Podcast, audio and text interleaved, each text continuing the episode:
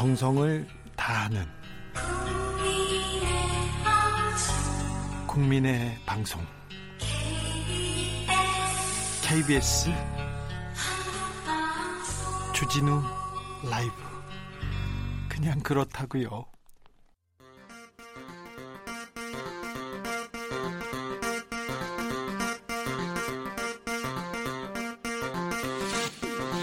주진우 라이브.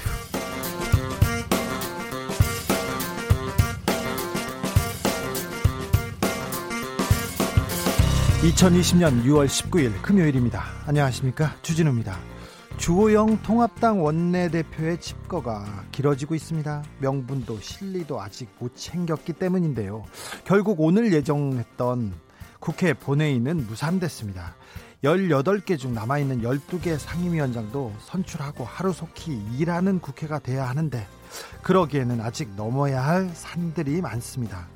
통합당은 법사위원장 자리를 돌려주지 않으면 보이콧을 끝내지 않겠다는 입장입니다.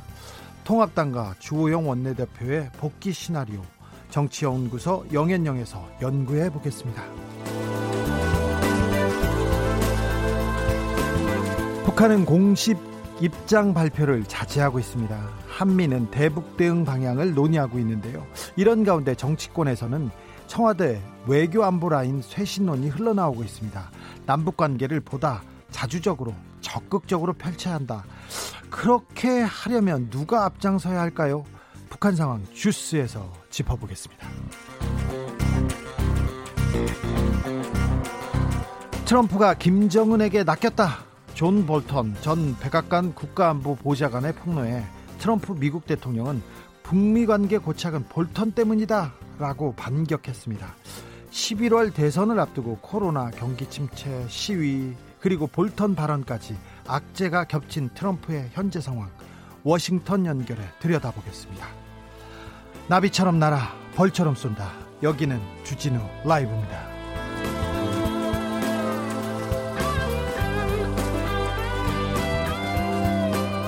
오늘도 자중자애, 겸손하고 진정성 있게 여러분과 함께하겠습니다. 금요일입니다. 이번 한 주는 북한 뉴스가 연일 계속됐습니다. 아, 충격이 크셨죠? 아, 코로나 상황도 뭐 만만치 않고요. 이번 한 주 어떻게 보내셨어요? 어떻게 보냈는지 저희들한테 이야기해 주십시오. 샵 구칠삼공, 짧은 문자 오십 원, 긴 문자는 백 원입니다. 콩으로 보내시면 무료입니다. 그러니 콩에서 많이 보내주십시오. 그럼 주라이브 시작하겠습니다. 시끄러운 세상, 더 시끄러운 정치, 풀리지 않는 갈등, 꼬이는 일상, 답답하신가요? 저에게 오십시오. 주 기자가 여러분의 답답한 속을 뚫어드립니다. 케이비에스 일 라디오 주진우 라이브.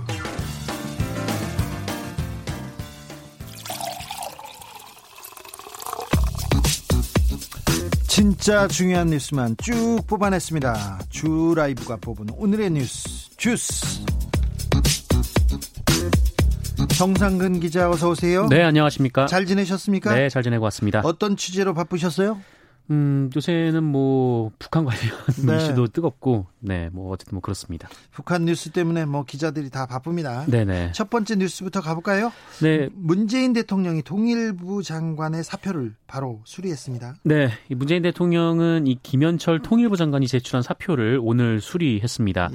예. 청와대는 문재인 대통령이 오늘 오전 열 시 사십 분쯤 이 김연철 장관 면직안을 제거했다라고 밝혔는데, 네. 어제 이 김연철 장관과 문재인 대통령이 만찬을 하면서 이 사의 표명에 대한 입장을 네, 경청했다, 이렇게 덧붙였습니다.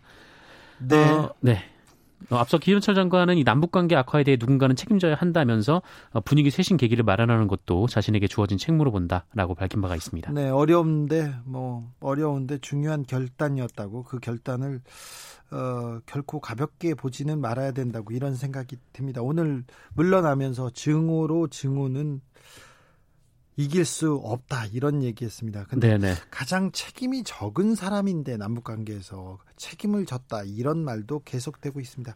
북한 상황은 좀 어떻습니까? 네, 뭐 오늘도 여전히 남측을 비난하고 나섰습니다. 뭐 문재인 대통령과 청와대에 대한 직접적인 거론은 하지 않았는데 어, 일단 이 북한의 내각기관지인 이 민주조선 같은 경우에는 오늘 네. 남측을 향해서 이 자중자숙하는 것이 좋을 것이다. 이 남측이 뭐라고 횡설수설 해대든 어, 우리는 우리가 선택한 길을 꿋꿋이 갈 것이다. 이렇게 얘기를 했습니다. 약간 누그러졌어요? 네. 이 노동신문도 이 개성 공동연락사무소 폭파를 정당화하면서 이 남측의 반발을 이 도적이 매를, 도적이 매를 드는 격 이렇게 깎아내렸고요. 네. 어, 그러면서 대북전단 살포 행위를 묵인한 것은 합의를 어긴 것이다. 이렇게 얘기도 했습니다. 다른 매체들은요? 음, 대외 선전 매체에서도 관련된 얘기가 나왔는데 이 남조선 당국은 북남 공동연락사무소 폭파에 대해서 오만 방자하게도 변명만 늘어놓고 있다. 뭐 적반하장의 극치다. 이렇게 얘기를 하거나 뭐 사대주의에 갇혀 있다라는 투에 비판을 했는데 어, 다만 이 그제 이후로는 이 김여정 노동당 제일 부부장을 포함해서 고위직들이 이 문재인 대통령을 비난하는 등의 행위는 하지 않고 있습니다. 네, 지금 일단 멈췄습니다. 네, 이전에는 뭐 김영 칼럼이나 김영 성명을 통해서 이 문재인 대통령을 직접 비판을 했는데 거칠게요. 네, 이 최근에는 이 문재인 대통령을 직접 비판을 하지도 않고 또 어, 그냥 신문에 그냥 논조 네, 그런 내용으로만 나오고 있는 상황입니다. 네. 어, 따라서 이 북한이 남측 대응을 지켜보면서 수위를 조절하고 있다 이런 분석도 나오고 있습니다. 그래야죠. 계속해서 이게 대결 갈등 등으로만 가서는 안 됩니다. 북한도 조금 한숨을 돌리면서 남북관계에 대해서 좀 찬찬히 돌아봤으면 합니다. 네네. 이육사팔 님이 주진우 아저씨 안녕하세요. 저는 저번에 문자 보내서 치킨을 먹었던 녹양초 삼 학년 여학생입니다. 오. 치킨 정말 잘 먹었어요. 감사합니다. 아유, 네. 삼 학년 초등학교 삼 학년 학생이 주진우 라이브를 듣고 있습니다. 이분 네네. 사회 사회 점수는 뭐 네. 그다음에 역사 점수도 뭐 네. 치킨을 한 세 마리 먹을 자격인데요. 그럴까요? 네, 또 보내면 또 또 드려야 되는데 네, 그러고 싶습니다. 칠이삼이 님 학교 교사인데요. 코로나가 점점 조여오는 상황이라 아이고 수업하면서도 조마조마하네요. 아 선생님들 또 학생들 굉장히 어려움 많다는 거 압니다. 조금 힘을 내주십시오. 오늘 코로나 확진자 현황 좀 챙겨볼까요? 네, 영시 기준 신규 확진자는 사십구 명이고요. 해외의 확진자가 열일곱 명, 지역 발생 확진자가 삼십이 명입니다. 네. 이 삼십이 명 중 열일곱 명이 서울에서 발생을 했고요. 네. 아홉 명이 경기도 그리고 대전에서 여섯 명이 나왔습니다. 아이고 대전 어, 네. 대전에서 많이 나왔어요. 네, 그런데 이 대전에서 발생한 집단 감염지 중에 이 서울 갈마동에 소재한 꿈꾸는 교회가 있는데 네. 어, 이곳에서 발생한 집단 감염이 서울로 다시 번지고 있습니다. 서울이요? 예. 네, 이곳 관련 확진자가 최소 이제 서울에서 일곱 명이 발생했다라고 하는데. 어, 대전의 교회 확진자가 지난 십이일에서 십사일 동안 서울에 거주하는 자녀의 집을 방문을 했는데 어, 이때 삼십 대 자녀가 감염이 된 것으로 보입니다. 어, 이 삼십 대 자녀가 증상이 나온 후에 이 강남구 회사에 출근을 했는데 아직까지 이 회사에서는 확진자가 나오지 않았습니다. 어, 그리고 이 대전의 또 다른 확진자가 이 강서구 자녀 집을 역시 방문을 했는데 어, 이때 자녀들에게 또 전염이 됐습니다. 네, 제 주변에 어, 스포츠를 좋아하는 사람이 있는데요. 네네. 음, 대전을 연고로 하는 하나이글스가 지금 꼴찌를 달리고 있거든요. 야구에서. 네. 근데 코로나까지 와서 걱정이다 이렇게 했는데 그분이 또 좋아하는 팀이 에프씨 서울이에요. 축구팀인데 축구팀 에프씨 서울이 연패를 당하고 있어가지고 야 코로나하고 스포츠하고 연관관계가 뭐가 있음, 있는 것 같아. 그래서 제가 없어 이렇게 얘기해 줬습니다. 네. 질병관리본부가 실내에서는 마스크를 꼭 착용해라 이렇게 당부하고 있어요. 네, 이 보건당국은 이 많은 사람들이 실외에서 마스크를 쓰다가 이 실내에서 벗는 경향이 있는데, 네. 어, 그건 잘못됐다라고 네. 밝혔습니다. 반대요, 반대. 네, 반대이죠. 어, 실외보다는 실내에서 마스크를 착용하는 것이 중요하다 이렇게 강조를 했는데, 네. 어, 특히 이 많은 사람의 수, 많은 수의 사람이 오가는 이 다중 이용 시설을 이용하실 경우 실내에서는 반드시 이 마스크 착용을 생활에 해줄 것을 당부했습니다. 꼭. 다중이용시설, 사람 많은 실내에서는 반드시 마스크 착용. 이거는 뭐 의무예요. 네. 아, 근데 정말 많은 분들이 마스크를 착용하고 있는데 예? 네, 종종 안 착용하신 분들이 뭐 한두 분 정도 보이더라고요. 예? 어쨌든 이 방역당국은 이 현재 확산 추세가 대규모 유행으로 번지고 있지는 않지만 어쨌든 당국의 추적 속도가 이 확산 추세를 충분히 따라잡지 못하고 있고 이 최근에는 수도권을 벗어나서 대전, 충청권까지 이 감염이 파생되는 것은 우려스러운 대목이다라면서 이 확산 속도를 늦추는 부분이 매우 중요하고 이를 위해서 마스크 착용을 꼭 해야 한다라고 당부를 했습니다. 예. 어, 그러면서 이 송파구 물류센터 여기서 이제 백육십 명의 접촉자가 있었는데 어, 항상 마스크를 착용을 하고 있었다라고 해요. 그래서 여기서는 이 근무자 모두 확진된 감염 사례가 없다라고 밝혔습니다. 마스크가 코로나를 이기고 어, 대비하기는데 가장 좋은 방법이라는 건 이미 입증이 됐어요. 네, 이 백신이 나오기까지는 마스크가 네, 네. 가장 중요합니다. 필수입니다. 그러니까 마스크 착용 덥더라도 좀 부탁드리겠습니다. 오늘 본회의가 예정돼 있었어요. 그래서 오늘 뭐 상임위원장 나머지 상임위원장 열두 명 다 뽑겠다 이렇게 얘기했는데 결국 연기됐습니다. 네, 지난 월요일에 여섯 개 상임위원장이 선출됐으니까 이제 열두 개가 남았죠. 네? 그래서 오늘 본회의가 열려서 선출이 될 예정이었는데 그랬는데 박병석 국회의장이 그 야당의 원내 지도부 공백 등을 감안해서 오늘 본회의는 개의하지 않겠다라고 밝혔습니다. 예. 최근 남북 관계가 과거의 대결 국면으로 회귀하는 실정 등을 이제 언급을 하면서 개의하지 않겠다라고 밝혔는데 어, 지금 이제 주호영 원내대표의 사의 표명 뒤에 그 여야 간 협상이 제대로 이루어지지 않는 상황에서 또 지금 이제 대북 문제 관련 논란이 있는 상황에서 민주당이 단독으로 상임위원장을 선출하는 모습은 가급적 피하려 한 것이다 이렇게 해석이 되고 있습니다. 예. 박병석 의장은 다만 이 지금은 국가 비상 시국이라면서 여야가 빨리 합의할 것을 재차 촉구했습니다. 주호영 원내대표가 와서 협상을 해야 뭐 개원을 할 텐데 이런 얘기가 있습니다. 근데 주호영 대표는 절에 들어가가지고 지금 어, 드문 불출입니다. 언제 오나요? 네. 언제? 유발승이라는 얘기까지 나왔는데 네. 머리가 있는 스님이라는 네. 의미죠. 어, 주호영 원내대표가 뭐 어떤 일정 계획을 밝힌 것은 아닙니다만 오늘 이 김종인 비대위원장이 어, 주말이 지나면 아마 주호영 원내대표가 다시 올라오게 되고 이 원 구성에 어떻게 참여할 것인가 결정할 수 있을 것이다 이렇게 밝혀서 주목이 되고 있습니다. 주말이 지나면 온다는 얘기네요. 네, 초선들과의 간담회에서 이렇게 말을 했고요. 어, 그러면서 원 구성도 종래의 사고에서 벗어나서 이 새로운 시각을 가지면 어렵게 풀 문제가 아니라고 생각한다 이렇게 말을 했습니다. 새로운 시각이라. 네, 그래서 기존 관례가 아니라 좀 다른 방식을 고민하고 있는 거 아닌가 이렇게 해석이 되고 있습니다. 네, 이재명 경기도지사의 재판. 이 길어지고 있습니다. 근데 대법원에서 전원 합의체에 회부됐고요. 어, 심리는 일단 종결됐습니다. 네, 이 지난해 십이월에 대법원 소부에 배정됐던 사건인데 반년 넘게 소부에서 결론을 내지 못하고 어, 결국 전원 합의체로 회부가 됐습니다. 예. 어, 그리고 어제 이 대법원에서 첫 전원 합의체 심리가 열렸는데 일단은 그 이재명 경기도지사의 이 관련 심리는 끝난 것으로 보입니다. 친형 강제 입원 관련된 건데 그렇게 복잡한 사안이 아니어서 하루 열고 끝난 것 같아요. 네, 어, 왜냐하면 이제 다음 심리기일을 지정하지 않았기 때문에 네. 이 사실상 심리가 끝난 것으로 보이는 건데 네. 어, 일단 다만 대법원은 이 심리가 완전히 끝났다고 할 수는 없다. 이 필요한 경우 심리를 재개할 수 있다라고 언론의 입장을 밝혔습니다. 네. 이재명 지사 측이 이번 사건에 대해서 공개 변론을 요구를 했기 때문에 이 요구가 받아들여질 경우 한 차례 정도 더 공개 변론이 열릴 수 있는 상황이라고 합니다. 다만 이제 결정만 남았다는 건데 이 결정이 언제 나올지는 여전히 알 수가 없는 상황입니다. 어제 대법원 전원, 전원 합의체에서 그 또 중요한 재판이 있었습니다. 어, 주진우 라이브에서 산재 사망 사고 네. 생명이 기업의 이윤보다는 우선돼야 된다 이 얘기를 계속하고 있는데 이 네네. 관련된 중요한 재판 재판이 있었습니다. 어, 맞습니다. 그 업무상 재해로 숨진 그 이모 씨의 유가족이 현대기아차를 상대로 낸 손해배상 청구 소송인데 네. 이 공개 변론이 있었습니다. 대법원에서요.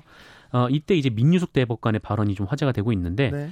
어, 이 재판의 쟁점은 이 조합원이 산업재해로 사망할 경우 이 결격 사유가 없는 직계가족 중 한 명에 대해서 특별 채용하는 조항입니다. 이런 제도가 대기업에 있어요. 대기업에서 있는데 산재 사고로 사망하지 않습니까? 노동자가 네네. 그러면 그 자식이나 가족들 중 누구 하나를 특별 채용하는 형식으로 이런 관행이 있었습니다. 이 이 관행에 대한 재판입니다. 네, 맞습니다.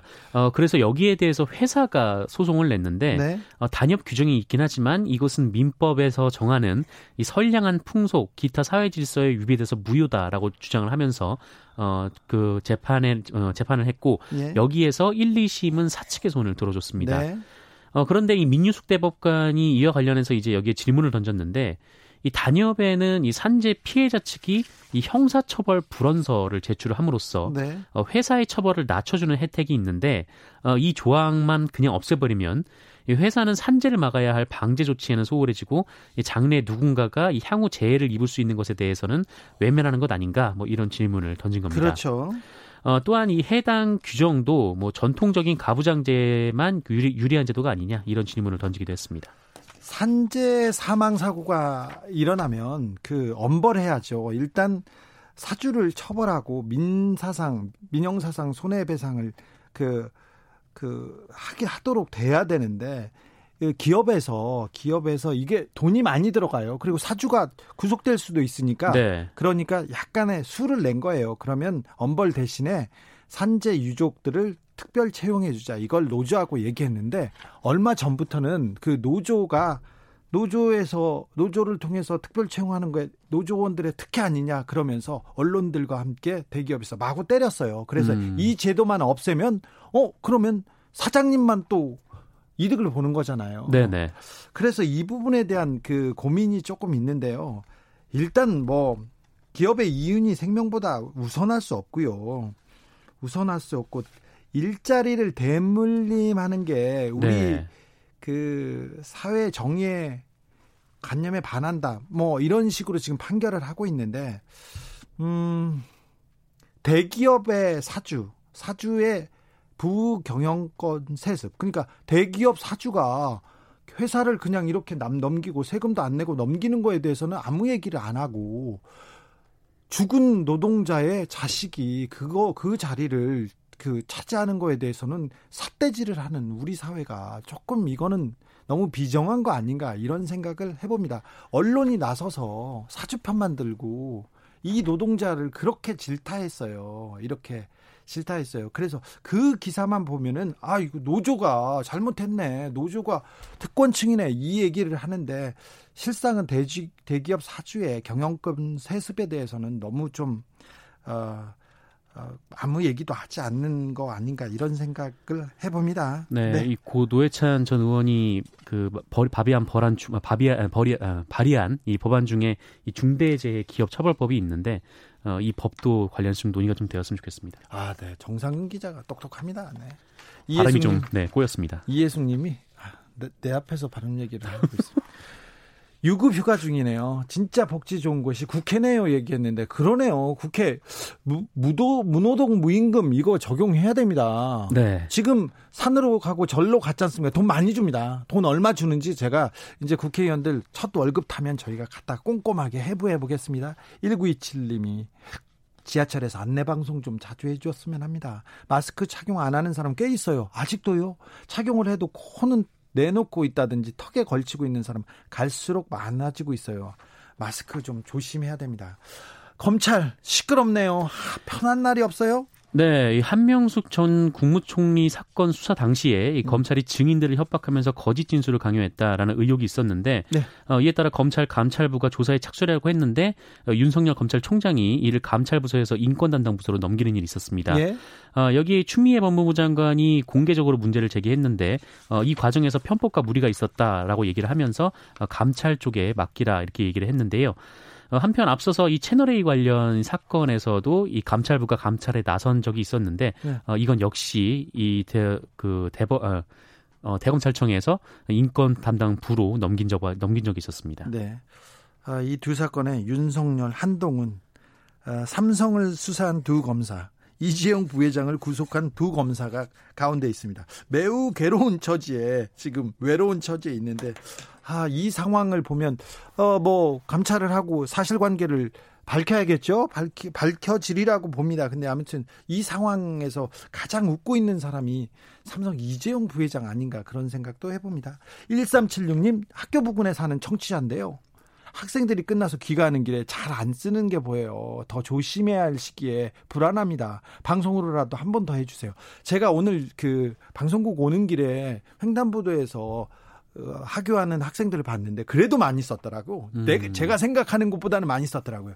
아이들, 학생들 어, 잘 쓰고 있습니다. 그런데 더워서 조금 힘들 수 있어요. 그런데 조금만 더 참으면 조금만 참으면 됩니다. 이제 조금만 더 참으면 이제 무더위에는 조금 더 내, 그 마스크 없는 그 그런 생활 할 수 있으니까 지금은 참아보자고요. 지금 마스크 잘 써보자고요. 음, 트럼프 대통령하고 볼턴 전 백악, 백악관 국가안보보좌관 엄청나게 싸우네요. 엄청나게. 네, 엄청나게 싸우고 있습니다. 이 볼턴 전 보좌관이 회고록을 통해서 그 이천십팔 년 유월 싱가포르에서 열린 그 일 차 북미 정상회담 등 이 북미 정상간 만남에서 트럼프 대통령이 사진 찍는 데 더 관심이 많았다라고 하거나 이 충선파인 폼페이오 장관조차 정상회담 도중에 이 트럼프 대통령은 허풍쟁이다 이런 쪽지를 자신에게 건넸다 이렇게 주장을 하기도 했고. 그때 근데 저희들 취재하는 사람들 보면 그 트럼프 대통령은 김정일하고 김, 김정은, 김정은 위원장하고 네. 딜을 하려고 그리고 사인을 하려고 다 준비가 돼 있었는데 볼턴이 와서 회방났다 이런 얘기를 들었는데 그 그것 그게 진실이 뭔지 잘 모르겠어요. 근데 볼턴이 북한과 우리나라에 대한 얘기를 많이 했죠? 아, 네, 맞습니다. 뭐 관련해서 뭐 이 북한을 상대로 한 이 비핵화 외교는 한국 정부의 창조물이라고 했고 또 트럼프 대통령이 김정은 위원장에게 낚였다라고도 표현을 했습니다. 예. 어, 그리고 이 트럼프 대통령이 시진핑 중국 주석에게 재선을 도와달라라면서 뭐 여러 부탁을 했다라고도 했는데, 어, 그러자 이제 트럼프 대통령이 반격에 나선 상황입니다. 어, 볼턴 보좌관의 주장을 거짓말과 꾸며낸 얘기의 종합이라면서, 어, 존 볼턴을 향해서 정신 나간 사람이라고도 했고요. 어, 볼턴 때문에 북미 관계가 엉망이 됐다라고도 했고, 어, 볼턴의 말에 따랐다면 세계대전이 일어났을 것이라며, 예, 볼턴을, 어, 전쟁광 이렇게 표현하기도 했습니다. 네. 어, 그 밖에 이 트럼프 대통령은 영어로 할 수 있는 모든 비난을 지금 트위터로 다 쏟아붓고 있는데요. 네. 어, 제정신이 아니다. 뭐 네. 다들 싫어하는 왕따, 뭐 거짓말쟁이 등등의 비판, 어, 비판을 쏟아냈고 어, 폼페이오 국무장관 역시 이 본인도 그 방, 그러니까 일 차 북미 정상회담 얘기하는 거죠. 어, 그 방에 있었는데 완벽한 거짓말이다라면서 어, 볼턴 전 보좌관을 미국을 해친 반역자라고까지 했습니다. 아, 저 트럼프 대통령에 대한 그 비판 여론이 많은데 비호감 대 비호감이 강 대 강으로 지금 부딪히고 있어서요. 네, 우리 네. 입장에서는 지금 이러고 있을 때인가 싶기도 아, 하고요. 그 북미 관계가 북미 관계가 이렇게 어려운데 남북 관계도 네. 이렇게 하, 어려운데 이 미국에서 이렇게 싸우고 있어서 우리 속이 하, 다 들어갑니다. 배지님이 볼턴 뒤끝 있네. 이분 뒤끝도 안 왔어요. 그래서 어, 국가안보보좌관에 그 등용됐을 때 그 너무 걱정하는 사람들이 많았어요. 저분이 남북관계에 대해서도 굉장히 회방을 많이 놔가지고 네. 힘들었는데 둘이 싸워서 또 우리는 더 좀 가슴이 타들어갑니다. 예, 하노이 정상회담 이후에 다들 굳은 얼굴로 나왔는데 네. 이 볼턴 보좌관만 환하게 웃는 얼굴로 나왔던 것이 기억이 납니다. 기억나죠? 네. 네. 아, 네. 여기까지 할까요? 오늘도 감사했습니다. 네. 주스 정상근 기자 함께했습니다. 고맙습니다. 교통정보센터로 가겠습니다. 임초희 씨. 주진우 라이브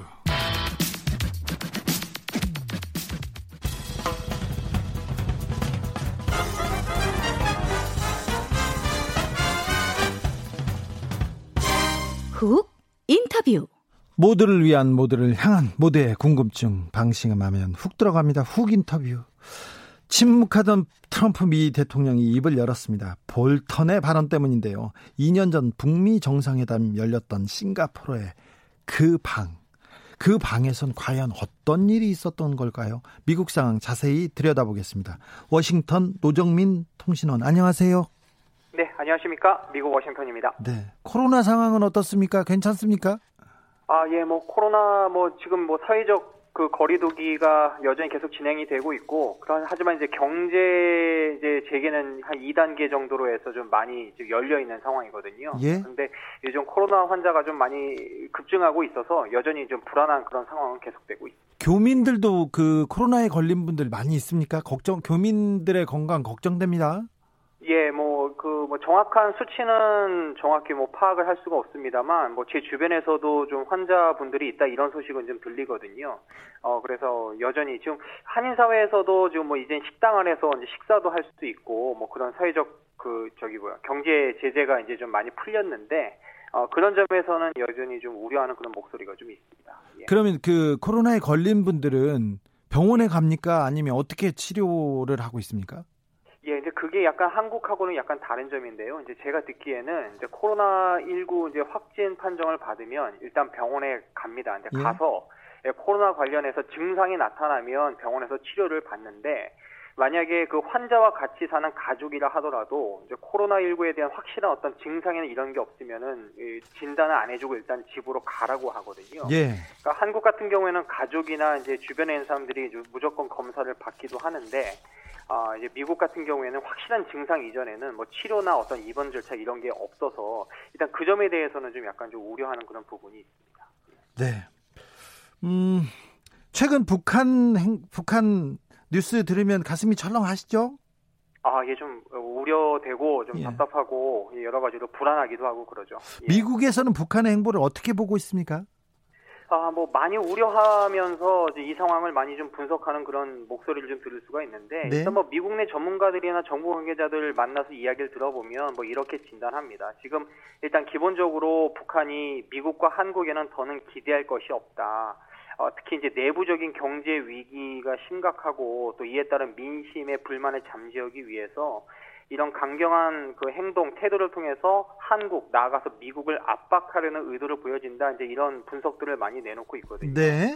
어, 사실 또 미국 내에서는 그동안 뭐 코로나십구, 뭐 인종차별 시위 때문에 북한 현안이 거의 관심을 끌지 못한 상황인데다가 지금 이제 대선이 한 사 개월 좀 넘게 이 정도밖에 안 남았기 때문에 북한이 어떻게 보면 이제 관심 끌기를 시도하면서 어, 또 한미 관계의 어떤 그 분열을 또 의도하는 그런 부분도 있고, 어, 또 그런 가운데 협상력을 높이려 한다, 이런 어, 분석이 일단 지배적인 것 같아요. 아, 네. 북한의 강경 태도에 대해, 강경 태도 발언에 대해서 트럼프 네. 대통령은 별다른 말을 안 하고 있어요. 좀, 좀 안심이 예. 됩니다만 미국 정부는 예. 어떻게 보고 있습니까?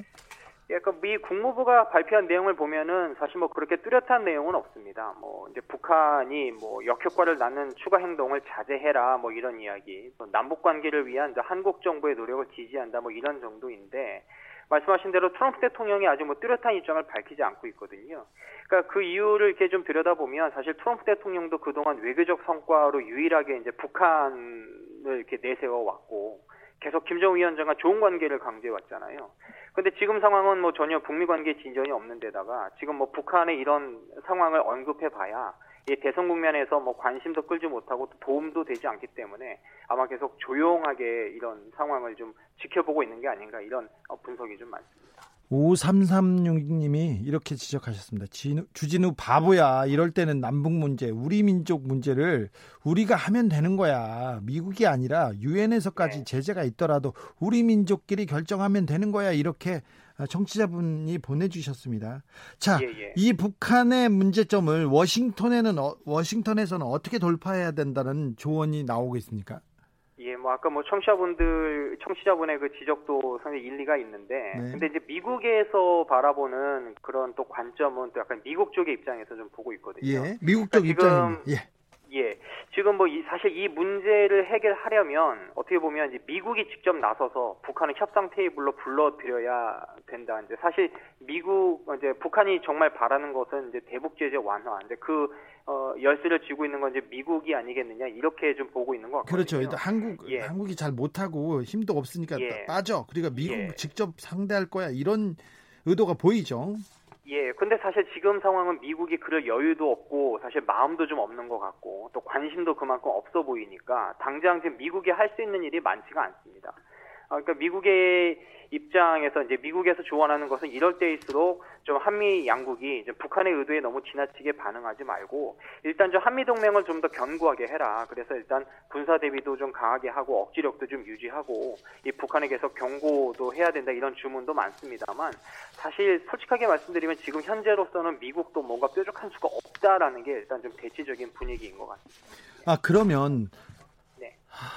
북한이 도발 수위를 더 높여야 된다 이런 생각도 하는 사람들이 있을 거예요. 북한에서는. 예, 예. 그래서 예. 어, 저강도면 그냥 미국에서 무시할 거니까 아마 뭐 네네. 대륙간 탄도탄 같은 거 미사일 막 쏘거나 그렇게 해서 네. 북한을 북한이 직접적으로 미국을 자극할 수도 있다 이런 생각도 해보는데요. 미국에서는 예, 예. 여기에 대해서는 생각하지 않고 있습니까?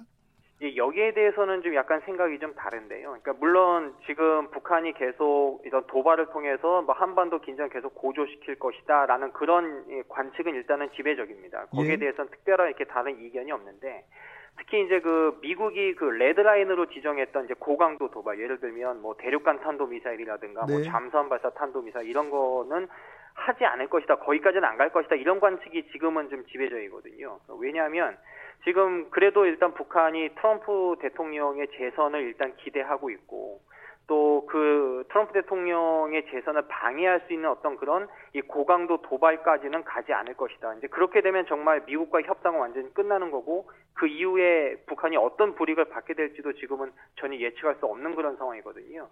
그러니까 어, 그 정도까지는 이제 선을 지키는 정도의 저강도 수위의 어떤 도발은 계속 가지 않겠느냐. 이것이 좀 대다수의 관측이었고 뭐 지금은 어떤 도발을 하느냐 안 하느냐 이게 중요한 게 아니라 어, 언제 도발을 할 것이냐, 이제 이런 것을 더 이제 우려해야 된다라는 게 지금 미국 내 분위기인 것 같습니다. 어, 트럼프 대통령이 대북 제재를 일 년 더 추가 연장했습니다.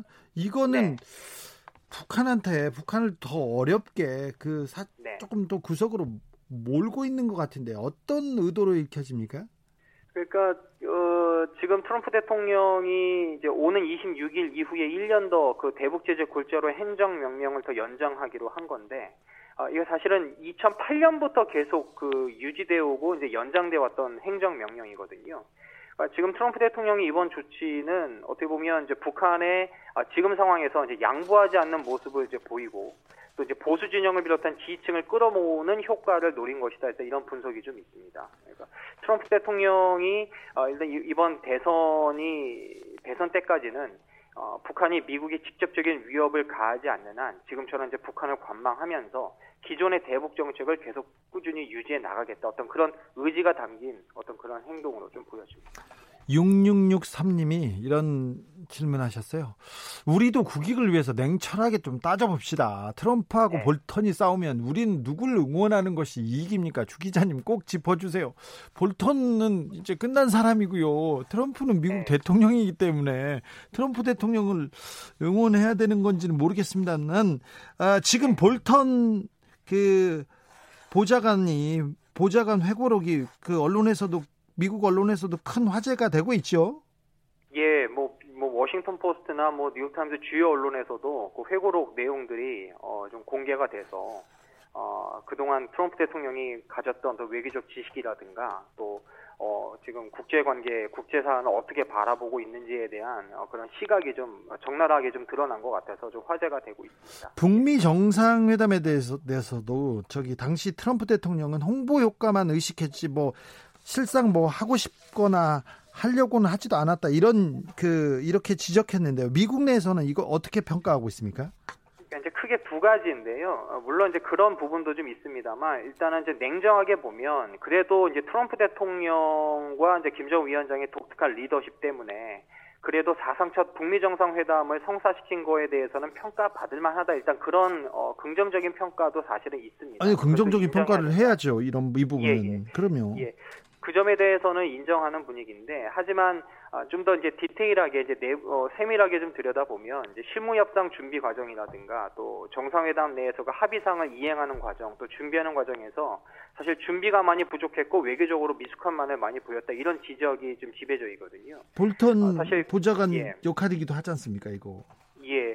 어, 그런데 어, 사실은 그 너무 갑작스럽게 이제 정상회담이 결정이 됐고 아하. 실제로 뭐 저도 싱가포르 갔습니다만 만난 시간이 이제 다섯 시간밖에 안 됐잖아요. 예. 이제 거기에 나오는 합의가 어, 그렇게 이제 완벽하게 준비돼 있을 수 없었다라는 게 지금 그 이후에 나오는 그런 이제 분석들이고 이제 평가인데. 네. 그러니까 지금 와서 보면은 싱가포르 정상회담은 결국 실패였다라는 그런 평가가 지금은 굉장히 많거든요. 예.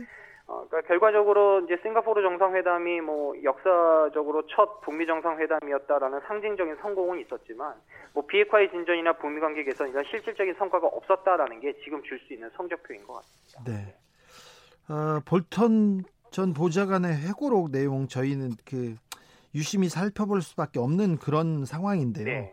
어, 네. 어떤 부분이 어떤 부분이 그 좀 그 의미 의미를 좀 되짚어봐야 됩니까? 예, 뭐 일단 뭐 북미 정상회담과 관련해서는 뭐 네. 김정은 위원장이 회담 도중에 트럼프 대통령은 거짓말장이다, 뭐 이런 쪽지를 직접 뭐 볼턴 전 보좌관에게 건넸다든지 뭐 정작 폼페이오 장관도 이제 트럼프 대통령의 대북 정책 성공 확률은 거의 제로에 가까웠다, 뭐 이렇게 봤다든지, 뭐 또 중국, 일본과의 외교 관계에서는 뭐 법을 무시하면서 흥정을 하거나 일부 국가 외교 정책에 대해서 무지함을 보였다. 예. 뭐 사법 방해라든가 뭐 전쟁을 너무 쉽게 생각했다. 뭐 이런 내용들이 그 회고록 안에 이제 다 있었거든요. 예. 그러니까 작심하고 트럼프 대통령을 비판하는 내용이 공개가 된 건데, 그 민주당의 낸스펠로시 하원의장도 뭐 이 회고록에 대한 내용이 공개가 되면서 이제 트럼프 대통령이 그동안 얼마나 윤리적으로 어 부적절한 사람이었나, 이제 준비가 안 된 사람이었나를 그대로 보여준다, 이런 어 반응도 좀 내놨습니다. 아, 예. 어, 그런데 그 사실 그 미국 조야에서도 사실 적지 않은 이제 전직 관리나 전문가들이 예, 트럼프 대통령의 좀 제멋대로식 외교 정책에 대해서 좀 비판적인 입장을 많이 밝혔었거든요. 그 이제 한미 관계에 있어서도 뭐 대표적으로 저 방위비 분담금 인상 관련된 것은 미국 내에서도 좀 너무하다, 뭐 이런 이야기들이 좀 많았습니다. 예, 예. 그런 부분에 대해서 어, 좀 연관지었을 때 충분히 볼턴 전 보좌관의 회고록 내용에 대해서 뭐 충분히 이해도 하고 그럴 수도 있다, 뭐 이렇게 받아들이는 분위기도 있는 것 같습니다. 미국 대통령 선거가 넉 달 조금 넘게 남았는데 트럼프 대통령과 바이든 후보의 지지율 격차 더 벌어지고 있습니다. 네, 맞습니다. 아, 지금 각종 여론조사에서 적게는 칠 퍼센트에서 많게는 십사 퍼센트까지 벌어진 걸로 나왔는데요. 그러니까 엔비씨 뉴스 월스트리트저널 같은 경우에는 바이든 전 대통령이 한 사십구 퍼센트, 트럼프 대통령이 한 사십이 퍼센트 정도였는데, 네. 아, 특히 이제 문제는 그 가장 중요한 경합주 여섯 개 지역, 여기에 사실 굉장히 승패가 중요한데, 네. 아, 여기에서도 저 바이든 전 대통령이 많이 앞서는 것으로 좀 나타나고 있다고 합니다. 어, 그런데 트럼프 대통령의 그 콘크리트 지지층이라고 할 수 있는 사십 퍼센트의 지지율은 여전히 유지를 하고 있거든요. 그렇죠. 부끄럽지만, 예. 부끄럽지만 트럼프를 지지하는 분들이 많지 않습니까? 예, 여전히 뭐 있습니다. 어, 그래서 뭐 뚜껑을 열어보기 전까지는 모른다, 이런 관측도 좀 나오고 있고. 하지만 역시 그 올해는 좀 재선이 좀 쉽지 않을 것이다, 이런 전망도 우세한 것도 좀 사실입니다. 그래서 트럼프 대통령도 하루빨리 좀 반전의 기회를 찾아야 되는데, 일단 오는 이십 일부터 오클라호마주에서 선거운동 재개한다고 하니까 이제 어떤 반전, 반등을 일으킬지는 좀 지켜봐야 될 것 같습니다. 노정민 선생님께서는 예.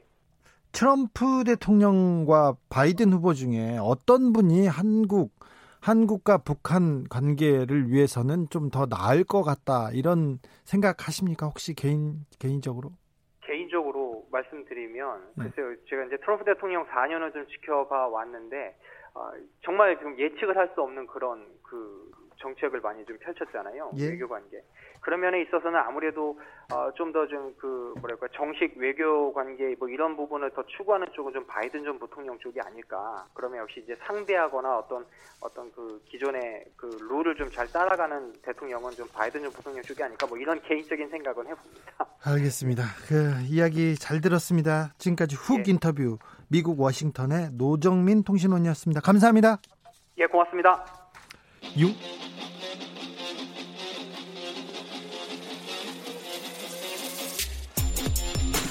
진짜가 나타났다.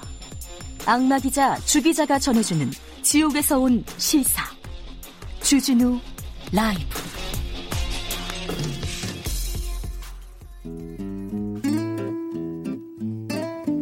현실에 불이 꺼지고 영화의 막이 오릅니다. 영화보다 더 영화 같은 현실. 오늘의 시사는 어떤 장면일까요? 라이너의 시사회 지금부터 시작합니다. 영화로 우리 사회를 들여다보겠습니다. 영화 전문 유튜버 라이너, 어서 오세요. 네, 안녕하세요, 라이너입니다. 네, 남북 관계가 시끄럽습니다. 네, 요즘 최고 이슈죠. 네. 저희 어머니께서도 이거 보시면서 전쟁 나는 거 아니니? 막 이렇게 물어보실 정도로 대단한 사건인 것 같습니다. 네. 또 미국에서 또 존 볼턴이라는 사람이 회고록 낸다고 이제 트럼프가 김정은에게 낚였다, 뭐 이런 얘기도 나오고 있어서요. 제가 이 상황, 남북 문제 이런 거 바라보면서 영화가 하나 떠올랐습니다. 그게 오늘 소개할 영화인데요. 어, 강철비라는 작품입니다. 네. 어, 최근에 강철비 후속작이 나온다고 해서 좀 화제가 됐는데, 네. 어, 네. 북한 관련된, 그것도 북한의 최고 전엄 관련된 그런 영화죠. 네, 그런 영화입니다. 어, 영화 내용은요, 이제 북한에서 쿠데타가 일어나게 되는 겁니다.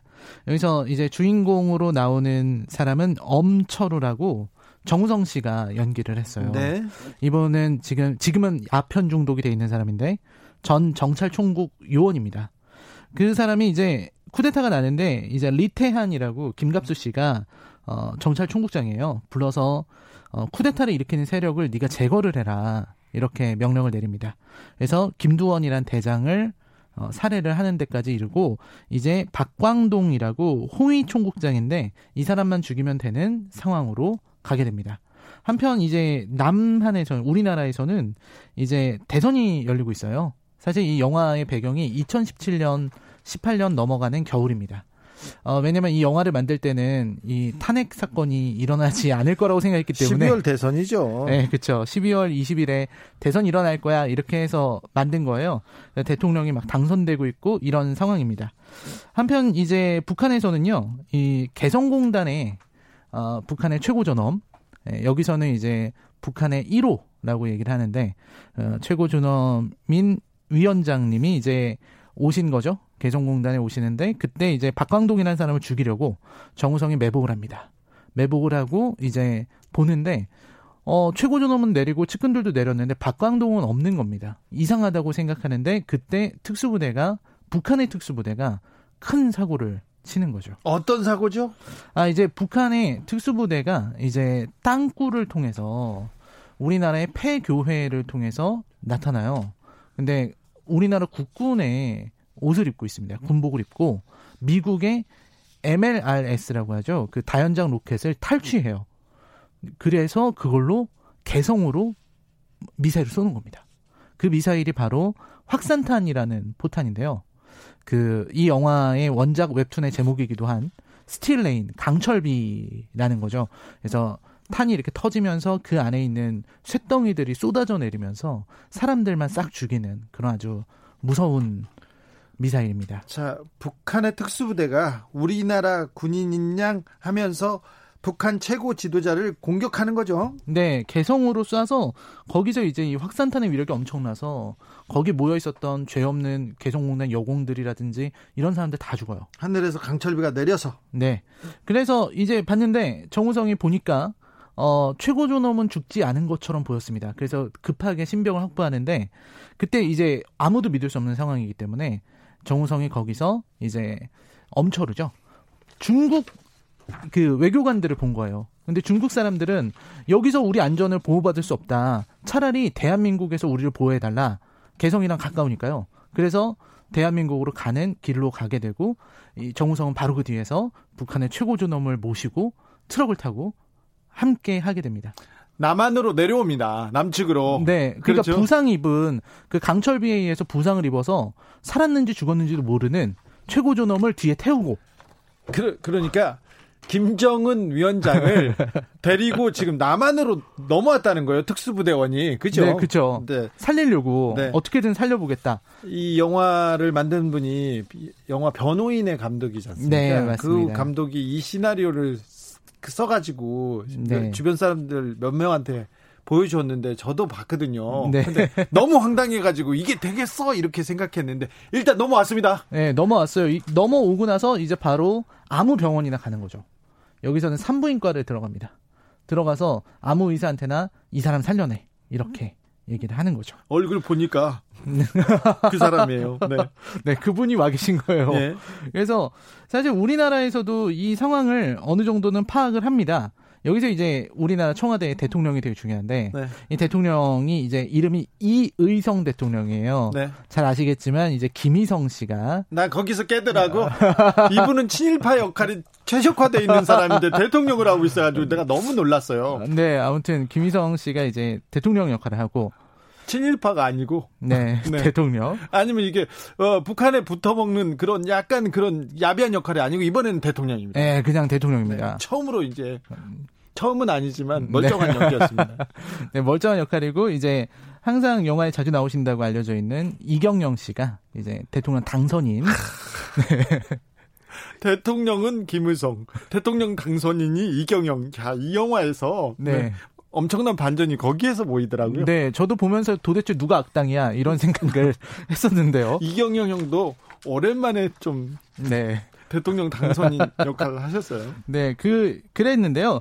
이제 둘이 입장이 좀 많이 달라요. 그러니까 사실 아무튼 이제 북한이 선전포고를 합니다. 왜냐하면 개성에다가 미국의 미사일이 날아오니까. 그렇죠. 어, 이거는 우리, 우리에 대한 공격이다. 전쟁이야, 전쟁. 그렇게 네, 했죠. 선전포고를 딱 하니까 이제 대통령도, 이, 이, 이의성 대통령도 당연히, 어, 비상계엄을 선포를 합니다. 이의성 대통령이라고 하지 말고 대통령이라고. 네, 해주세요. 대통령이. 감정이입이 좀 안 됩니다. 네. 알겠습니다. 의성형한테 미안하지만 안 됩니다. 네. 네, 그래서, 어, 비상계엄을 선포를 하고요. 그리고 이제 주인공이죠. 이 우리 대한민국의 주인공은 청와대의 외교 안보 수석 대행을 하고 있는 곽철우가 우연히 엄철우와 만나게 돼요. 왜냐면 그 곽, 걔가 찾아갔던 그 산부인과 그 의사가 이 하필이면은 곽철우의 아내의 친구예요. 그래서 이걸 알려줘서 북한 일 호의 위원장의 신병을 대한민국에 확보하게 됩니다. 아니 찾아갔던 의사의 친구가 하필이면 저 정의용 국가안보위원장인 거예요. 그런 거죠. 다 그러니까 영화니까 영화니까. 네, 이 부분이 좀 우연이죠. 네, 임충현님이 애국로 김유성 나왔다 이렇게 얘기합니다. 크게 웃어. 너무 크게 웃으면 아, 너무 현실성이 없어 보이는 거 아니에요? 아, 네. 네. 그래서요. 자 네. 여기서 근데 이 묘한 싸움이 벌어집니다. 대통령과 당선인 간에. 네. 그렇죠. 여기서 이제 두 사람의 어떤 어떤 보수와 진보의 어떤 안보관의 차이라고 할까요? 예. 요게 이제 균형감 있게 드러난 게 되게 좋았습니다. 그래서 어떠냐면 이제 사석에서는 형이라 그래요 당선인한테. 그러니까 다 무르고 이제 어. 대통령은 지금 대통령은 아무래도 보수당으로 보입니다. 네. 그리고 이제 당선인은 진보당으로 보여요. 사실 보면은 뭐 행동하는 양심이라는 걸 적어놓고 그게 이제 또 사람 사는 재단 네. 네, 그거랑 많이, 똑같은 글귀예요. 많이 보여요. 네. 네. 그런 캐릭터입니다. 그 두 네. 캐릭터인데 이제 얘기를 하는 거죠. 형 이거는 전쟁해야 돼. 왜냐하면 북한의 선제 핵폭격을 우리가 가할 수 있으면 이번에 우리 피해는 최소화하면서 북한군을 괴멸시킬 수 있다. 보수 대통령이 어, 우리한테 이런 언제 이런 좋은 기회가 있냐. 보수 대통령이 그렇게 얘기합니다. 네, 대한민국에 큰 선물을 주자. 그러니까 이제 당선인이 이렇게 얘기를 하는 겁니다. 이 우리나라 지금 인구 성장률도 안 좋고 경제 성장률도 떨어지고 솔직히 상황이 좋은 건 아니야. 근데 이런 상황에서 북한이랑 전쟁을 하자고? 그러면서 북한의 이익의 눈으로라도 보자. 이거 전쟁하는 거 안 된다. 그쪽에서는 분명히 이 사태를 해결하려고 하는 사람들이 있을 것이다. 이렇게 대립을 하는 겁니다. 두 양측이요. 그래서 두 사람이 이제 뭐 굉장히 격하게 얘기를 하다가 이제 대통령이 그 얘기를 하죠. 나한테 임기가 남아있어서 다행이다. 나는 결정을 내릴 수 있으니까. 그러자 당선인은 당신에게 임기가 남은 건 불행이다. 역사의식도 없는 사람이 이런 이런 임기가 있다는 건 대한민국의 불행이다. 이렇게 그래서, 얘기를 합니다. 그래서 대통령이 핵무기를 사용하려고 합니까? 전쟁을 하려고 합니까? 네, 이제 전쟁을 하는데 미국에게 선제 핵폭격을 해달라는 거죠. 예? 네, 그렇게 하는 건데 어, 실제로 핵무기를 사용하는 거는 북한의 리태한이라는 사람입니다. 그 사람이 쿠데타를 다 일으키고 정우성을 이용했던 거예요. 왜냐하면 이 사람의 생각은 이런 겁니다. 핵무기를 그동안의 북한 지도자들이 정권 유지를 위한 수단으로 썼지 예. 실제 사용하려고 하진 않았다. 근데 리태한이라는 북한 사람이 핵무기를 사용한다고요? 네. 암호를 풀어서 쓰는데 네. 어디다 쏘냐면 일본 쪽으로. 일본으로? 네. 동해에다 쏘는 거죠. 그렇죠. 동해에다 쏴가지고 빵 터지니까 일본이 겁을 먹고 예. 이제 미국에게 이거 좀 어, 해결해달라 이렇게 돼서 좀 정리 국면으로 가게 되고 전쟁을 원했던 대통령은 어, 미국에게 버림받게 되는 거죠. 아, 일본에서 왔어요. 네. 네. 자, 이 영화를 어, 추천한 이유가 있을 거 아닙니까? 네, 굉장히 비교할 수 없을 정도로 잘 만든 백두산 같은 작품이랑은 좀 비교할 수 없을 정도로 잘 만들었다. 이런 생각. 백두산은 왜 의문의 일패를 당하죠? 네, 근데요. 네, 너무 잘 만든 작품이라는 생각이 드는데 사실 남북 출입국 사무소도 지금 폐쇄됐지만 예. 파괴됐지만 영화에 자주 나와요. 그리고 여기서 나오는 대사들 중에 좋은 대사들이 많이 있었습니다. 특히 이제 어, 아까 말했던 의사가 어, 자유로 넘어가 북한이라고 들었는데 이렇게 가까운 줄 몰랐다. 이런 얘기를 해요. 엄청 그래서 가깝죠. 사실 우리에게 북한이 굉장히 가까이 있다는 이웃이요, 거. 이웃이요. 이웃. 음, 네. 그리고 이제 사실 제가 이거 보면서 느꼈던 거는 사실은 여기 주인공 두 사람이 결국은 평화에 대해서 이야기하고 있는 거거든요. 싸움과 비극은 싫다. 이런 여운을 주고 있는 그런 영화라고 생각합니다. 싸움과 비극, 전쟁. 이거는 파멸, 파국을 파국만 있습니다. 이거는 대안이 될 수 없습니다. 아. 네, 맞습니다. 네. 시사회 라이너 함께했습니다. 감사해, 감사합니다. 네, 고맙습니다. 그린데이의 트웬티원 건스 들으면서 서, 서, 서까지 영어로 읽었습니다. 제가 주진우 라이브 일 부 마무리하겠습니다. 육육이칠님이 아내와 싸우고 냉전으로 돌입한 지 일주일입니다. 이거 우리하고 똑같네. 남북관계도 저희의 관계처럼 경색되어 안타깝습니다. 어서 웃고 대하는 날이 다시 오기를 바랍니다. 그럼요. 절대 싸우면 안 됩니다.